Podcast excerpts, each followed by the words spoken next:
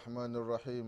الحمد لله رب العالمين والصلاة والسلام على رسول الله محمد بن عبد الله صلى الله عليه وعلى آله وأصحابه ومن تبعهم بإحسان إلى يوم الدين. أما بعد إخواني في الله أوصيكم ونفسي بتقوى الله فقد فاز المتقون. Ndugu zangu katika iman baada ya kumshukuru allah subhanahu wataala na kumtakia rehma na amani kiongozi wetu mtume wetu mwombozi wetu nabii muhammadin salllahu alaihi wasallam pamoja na ahli zake na masahaba wake na waislamu wote kwa ujumla atakayefuata mwenendo wake mpaka siku ya kiama tunamwomba allah subhanahu wataala atujaalie nasi tu miongoni mwa hao ndugu zangu katika imani na kuhusieni pamoja na kuihusia nafsi yangu katika swala la kumcha allah subhanahu wataala ndugu zangu katika imani tunaendelea na kipindi chetu cha dini kipindi ambacho tunakumbushana mambo mbalimbali mambo ambayo yanahusiana na dini yetu ya kiislamu na haswa katika masala ya swala ndugu zangu katika imani.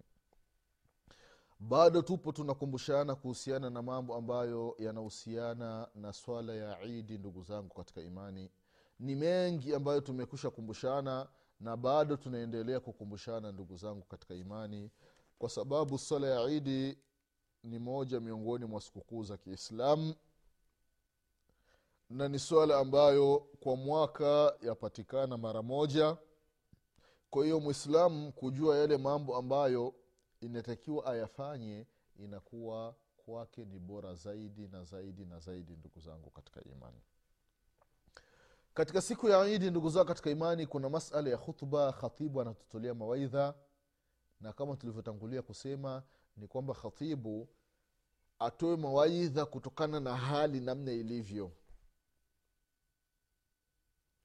Kama kuna jambo fulani limejitokeza mjini au kuna kitu kimetoka ghaf kimejitokeza ghafla au kuna kitu ambacho kime maafa yametokea au aina fulani ya maradhi yameingia sasa katika mazungumzo au katika khutba ya khatibu siku ya idi inatakiwa, inatakiwa agusie hayo mambo. Hapa kuna masala ndugu zao katika imani kuhusiana na khutba ya sala ya idi sala ya idi inatakiwa hiyo na khutba mbili au khutba moja. Tumeona katika sala ya aljumaa ni kwamba ina khutba mbili kama walivyokuwa walivyosema masahaba radiallahu anhum alikuwa mtume salllahu alaihi wasallam anatoa khutba halafu anakaa chini halafu anatoa hutuba nyingine. Kwa maana ni hutuba mbili. Je na sala hii ya idi nenyewe inatakiwa kuwa na hutuba mbili kama ijumaa au ni hutuba moja? Haya masala ndugu zangu katika imani wanachuoni rahimahumullahu wapo katika kauli mbili kauli ya kwanza wanasema ni khutba moja. Inatakiwa iwe na khutba moja ndugu zangu katika imani sala ya idi. Wengine wakasema hapana sala ya idi inatakiwa kuwa na khutba mbili. Kwa hiyo ambao walisema ya kwamba sala ya idi inatakiwa kuwa na khutba mbili wameangalia ile hali ambayo ilijitokeza zama za mtume wetu muhammadin salllahu alaihi wasallam. Ni hali gani? Ilipofika siku ya idi mtume salllahu alaihi wasallam akatoa khutba. Mtume salllahu alaihi wasalama amesimama upande wa wanamume. Wanamume wako mbele wanawake wapo kwa nyuma. Akatoa khutba alipomaliza akateremka katika sehemu ambayo alikuwa amepanda akaenda kwa wanawake vilevile akawatolia khutba. Sasa ambao anasema ni khutba mbili ni kwamba alitoa khutba kwa wanamume na akatoa khutba kwa wanawake. Na alikuwepo na bilali murabaha radiallahu anhu na alikuwepo na kama kiremba.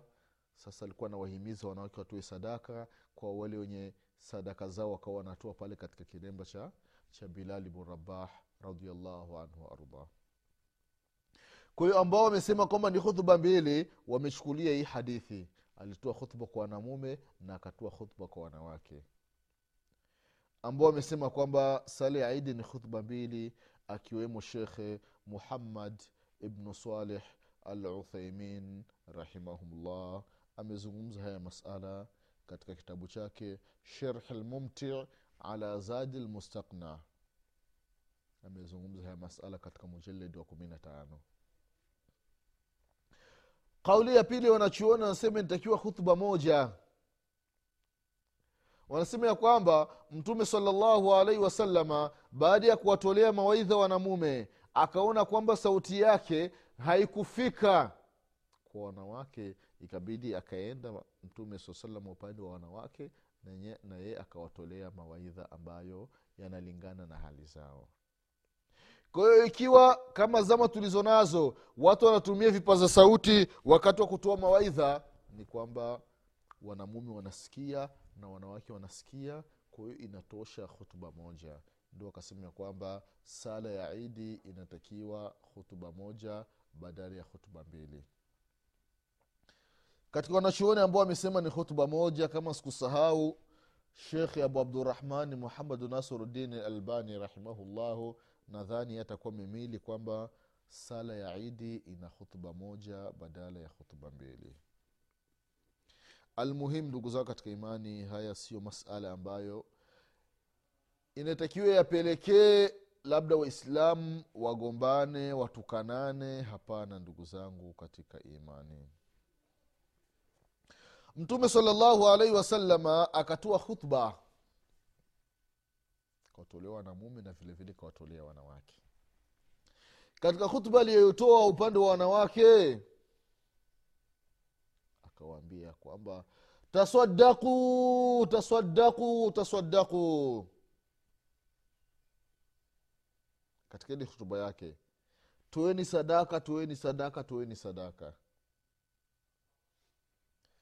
nasema wanachuoni au masahaba radiallahu anhum ambao walikuwa sana wanatoa sadaka ilikuwa ni wanawake zaidi kuliko wanamume ndugu zangu katika imani. Kwa hiyo mtume salallahu alaihi wasalama akawahimiza watu watoe sadaka sana na hasa wanawake. Akasema ya kwamba kwa sababu wanawake wengi ndio itakuwa kuni za motoni aliposema haya maneno mwanamke mmoja akauliza ya rasulllah kwa sababu gani? Kwa sababu gani wanawake ndio wengi watakuwa motoni? Mtume wetu muhammadin salllahu alaihi wasalama akatoa sababu za wanawake wengi kuwa katika moto wa jahannama. Akasema ya kwamba tukthirna ashakat nyinyi wanawake mnazidisha sana maneno maneno kushtakia shtakia. Kwa hiyo hii ni, mio, ni moja miongoni mwa sababu. Malalamiko yanakuwa ni mengi. Mbaya zaidi watakfurna lashira wema ambao wanawake wanafanyiwa na waume zao hawashukuru ukasema hii sababu ambayo itawaingiza wanawake wengi katika moto wa jahannam. Tuangalie hali tulionayo ndugu zangu katika imani. Na haya maneno ya mtume wetu muhammadin salllahu alaihi wasallam. Utakuta kwa wallahi ni sawasawa mwanamke wenye wake wanafahamu. Mwanamke unamnunulia nguo kadiri ya uwezo wako unamnunulia nguo unamnunulia viatu unamnunulia mafuta unamnunulia sabuni unamnunulia nini. Yaani kila kitu ambacho inatakiwa mwanamke apate unamtimizia. Lakini apite mtu mwingine na nguo hapo ambazo ile nguo labda yeye hana mfano wake. Anakuambia mme wangu kuna nguo hapa nataka ununulie ukimwambia tu sina pesa angalia maneno ambayo atakayosema. Nimejua tu nilikuwa nakutania tu wewe siku gani umenunulia nguo? Inna lillahi wa ukiangalia ndani kabati limejaa nguo begi zimejaa nguo kanunuliwa na mme wake. Lakini siku moja tu mume anasema sina pesa mwanamke wema wote anakanusha. Nimejua tu auwezi kununulia nguo na mimi nimekuwa najisumbua tu kukwambia la haula wala quwata illa billah. Mwanamke wa kiislamu hukumbuki wema ambao mme wako amekufanyia?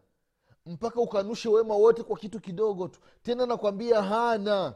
Ye akikununulia hakuulizi anakuletea tu. Kwa hiyo mtume salallahu alaihi wasalama akamwambia huyu mwanamke ya kwamba hii ni miongoni mwa sababu ambazo zitazopelekea wanawake wengi kuwa katika moto wa jahannama. Kwa kuwa haya maneno ni hadithi ambayo kaipokea alimamu bukhari na vilevile vile alimamu muslim katika sahihi zao. Wanawake wakawa sasa wanatoa sadaka wanatoa sadaka wanatoa sadaka wanaweka katika nguo ya bilali bn rabah radiallahu anhu. Akratuhunna watu wenye hereni wanavua hereni za dhahabu hereni za fedha za lulu za almasi wanaweka pale. Pete za dhahabu pete za fedha wanavua wanatoa sadaka kwa ajili ya mwenyezi mungu subhanahu wataala ndivyo inavyotakiwa mwanamke wa kiislamu ajitolee sadaka. Atoe sadaka katika uhai wake ndugu zangu katika imani. Sadaka nzuri ni ile sadaka ambayo unatoa wewe ukiwa hai. Nguvu unazo za kuingiza mkono mfukoni na kutoa, na kutoa kama ni pesa na kumpa mtu. Hii ndio sadaka nzuri. Lakini umesha kufa upo kaburini mtu mwingine anakuja na kutolea sadaka. Kweli akikuwekea nia sadaka itakufikia lakini bora zaidi ni ile ambayo unaitoa wewe ukiwa na afya yako. Kwa hiyo allah allah ndugu zao katika imani wanamume na wanawake tukithirisheni sana kutoa sadaka kwa ajili ya kutafuta radhi za mwenyezi mungu subhanahu wataala kwa hiyo ndugu zangu katika imani mtume wetu muhammadin salllahu alaihi wasalama akatoa hiyo hutuba na akawahusia watu mambo ambayo inatakiwa wafanye. Kwa hiyo ndio jambo ambalo inatakiwa lifanyike katika khutba ya idi ndugu zangu katika imani. Sasa kuna baadhi ya sehemu hawaanzi kusali wanaanza khutba. Baada ya khutba ndio wanasali kama mfano sala ya ijumaa. Na hili jambo limeanza muda mrefu tarik bun shihabe rahimahullahu anasema ya kwamba mtu wa mwanzo kuleta khutuba kabla ya sala ya idi ni marwan. Marwan rahimahullahu ndio mtu wa kwanza ambaye ameanza kuleta khutuba kabla ya sala ya idi sala muda wa idi umefika muda ule wa sala badala ya sala yeye akasimama akaanza kutoa khutba. Alipotoa khutba akasimama bwana mmoja akakemea lile jambo. Kuambia umefanya makosa unakwenda kinyume na utaratibu wa mtume wetu muhammadin salllahu alaihi wasalama inatakiwa uanze kwanza kuwasalisha watu baada ya sala halafu ndio inatakiwa utoe hutuba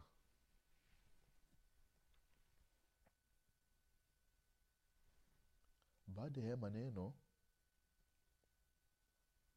abu saidin lkhudri radiallahu anhu alikuwepo akasema ya kwamba ama huyu amesema lile jambo ambalo lipo ndani ya nafsi yake.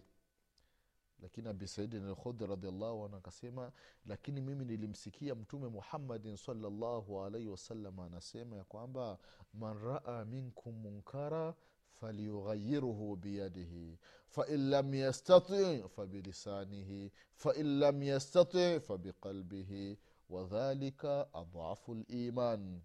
حديث ambayo كيبوكيا الإمام مسلم كتك sahihi abi saidi lkhudhi radiallahu anhu akasema ama huyu amesema neno ambalo lipo ndani ya nafsi yake lakini mimi nilimsikia mtume salallahu alehi wasallam akisema yoyote miongoni mwenu atakayeona munkar jambo baya linafanyika basi aliondoe kwa mkono kama ana uwezo wa kuondoa kwa mkono. Na ikiwa uwezo wa kuondoa kwa mkono hana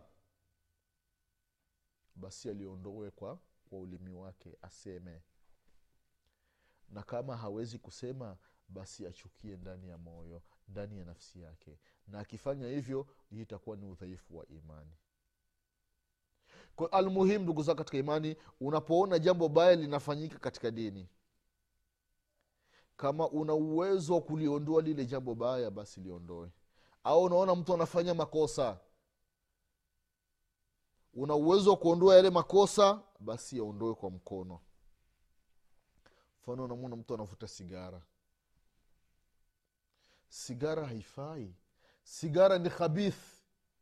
Sigara ni uchafu. Sigara ni sumu. Laiti mwanadamu angaliona namna gani sigara inavyotengenezwa mpaka kukamilika asingeweza kuweka sigara ndani ya mdomo wake. Ni sumu tupu mwanzo mpaka mwisho. Sasa unapoona mtu anavuta sigara una uwezo wa kuondoa huyu munkari kwa kutumia mkono basi unatumia mkono. Baba unaona mtoto wako anafanya ile jambo unachukua zile sigara zote unazisagasaga unazitupa. Boksi la sigara lote unalichoma moto. Una uwezo wa kuondoa na mkono. Huna uwezo wa kuondoa na mkono. Unaona mwalimu wako anavuta sigara. Huyu mwanafunzi auwezi ukaenda labda ukachukua ile sigara unaiondoa una mdomo kwenye mdomo wa mwalimu alafu unaivunjavunja. Mwalimu unafanya nini? Unafanya mambo ya ujinga we awezi kusema hivyo. Utafanya nini? Umwambie kama una uwezo wa kusema.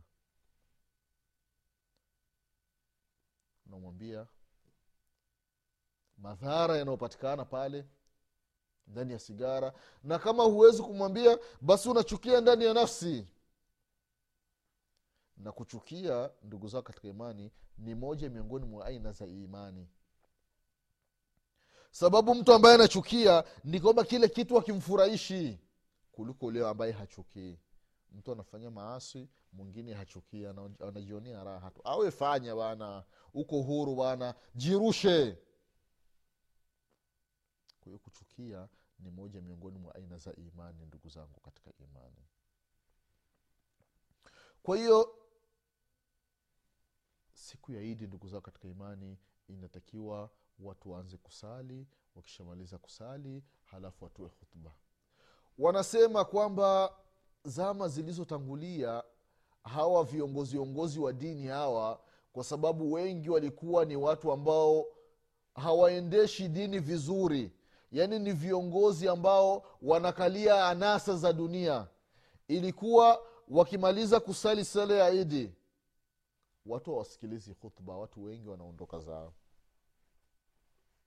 Watu wengi wanaondoka zao. Ndio maana wakaanzisha utaratibu wa kuanza khutba halafu sala na hiyo yote nini? Ni kutokana na uongozi mbovu.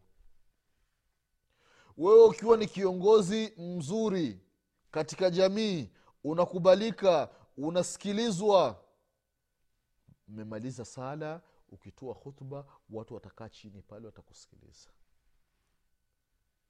Kwa hiyo ni mtu kuwa anafanya vizuri katika uongozi wake. Vile vile ndugu zao katika imani katika khutba ya idi inatakiwa mtu aanze na, na utangulizi. Na kuna baadhi ya watu wengine wanaanza na, na takbira kwa ile baada ya kusimama tu amemaliza sala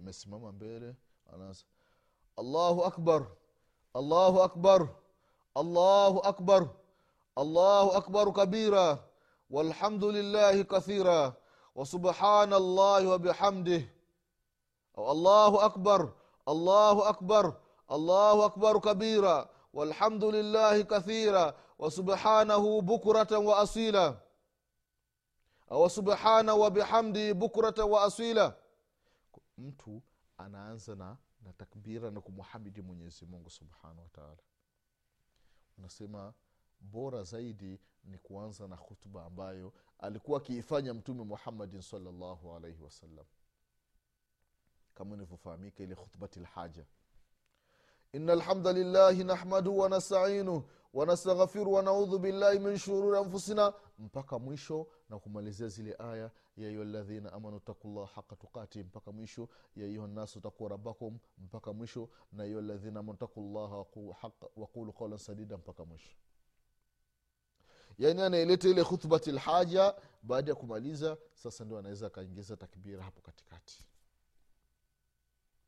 Hivi ndugu zao katika imani ndivyo inavyotakiwa kuhusiana na khutba ya siku ya idi bora zaidi na mtu asianzi na takbira kama baadhi ya watu wanavyofanya. Vile vile ndugu zao katika imani imethibiti kwamba mtume wetu muhammadin salllahu alaihi wasalama alikuwa akitoa khutba ya siku ya idi anasimama yani anatoa khutba katika sehemu ambayo ni murtafii yani sehemu ya juu anapanda kidogo sasa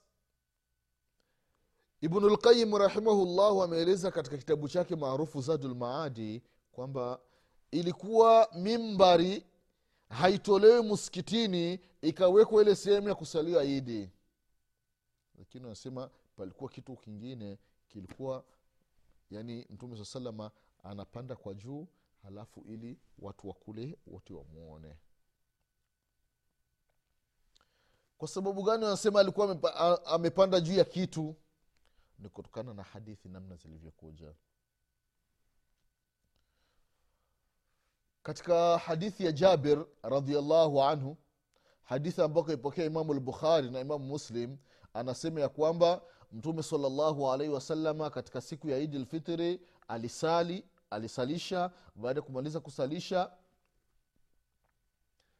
alafu akatoa khutba baada ya kutoa khutba alipomaliza khutba ikabidi ashuke. Hii neno la kushuka ni kwamba alikuwa juu. Ikabidi ikabidi ashuke. Baada ya kushuka ikabidi aende kwa wanawake akawatolea tena wenyewe hutuba kwa hiyo inamaanisha ya kwamba mtume salallahu alaihi wasalama alikuwa katika sehemu ambayo ni ya juu.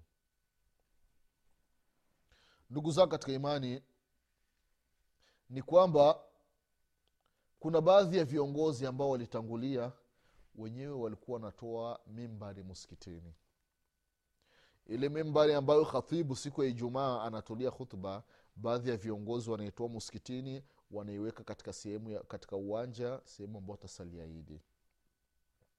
Na wanasema ya kwamba mtu wa kwanza aliyeondoa mimbari muskitini akaiweka sehemu ya kuswalia idi ni marwan ibnu lhakam yeye ndio akafanya hichi kitendo mimbari inatolewa msikitini inawekwa uwanjani sehemu ambayo mtu atatolea hutuba ya idi alafu anapanda pale.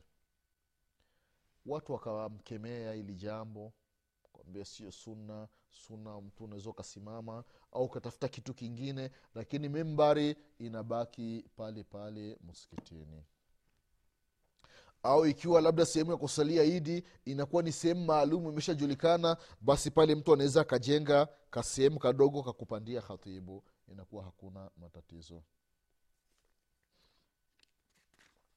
Na katika baada ya kumaliza sala ya idi inachofata ni khutba. Khutba kuna namna mbili. Mtu akitaka anasikiliza khutba na akitaka anaenda na wala hakuna ulazima wowote kwamba ni lazima mtu asikilize khutba. Hapana ndugu zangu katika imani. Anasema mtume muhammadin salllahu alaihi wasalama ya kwamba katika hadithi ya abdullahi bn saibi radiallahu anhu anasema nilishuhudia sala ya idi pamoja na mtume salllahu alaihi wasalama sala ilipomalizika mtume saa salama akasema tunatoa khutba yoyote ambaye anataka kukaa chini kusikiliza khutba akae chini asikilize khutba. Na yoyote ambaye anataka kuondoka bila kusikiliza khutba mlango uko wazi aondoke.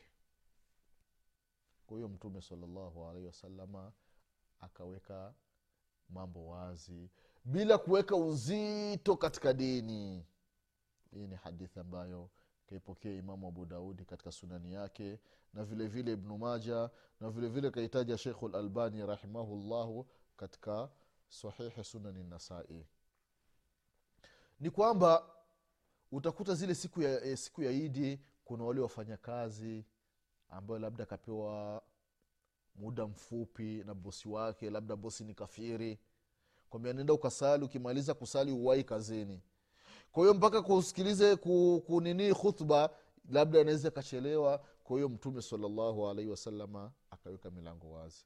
Lakini zama tulizo nazo alhamdulillah matajiri hata kama ni makafiri wanawapa ofa wafanyakazi wao wa kiislamu kwambia leo ni siku ya idi wa usiji kazini leo na kesho na kesho kutwa pumzika.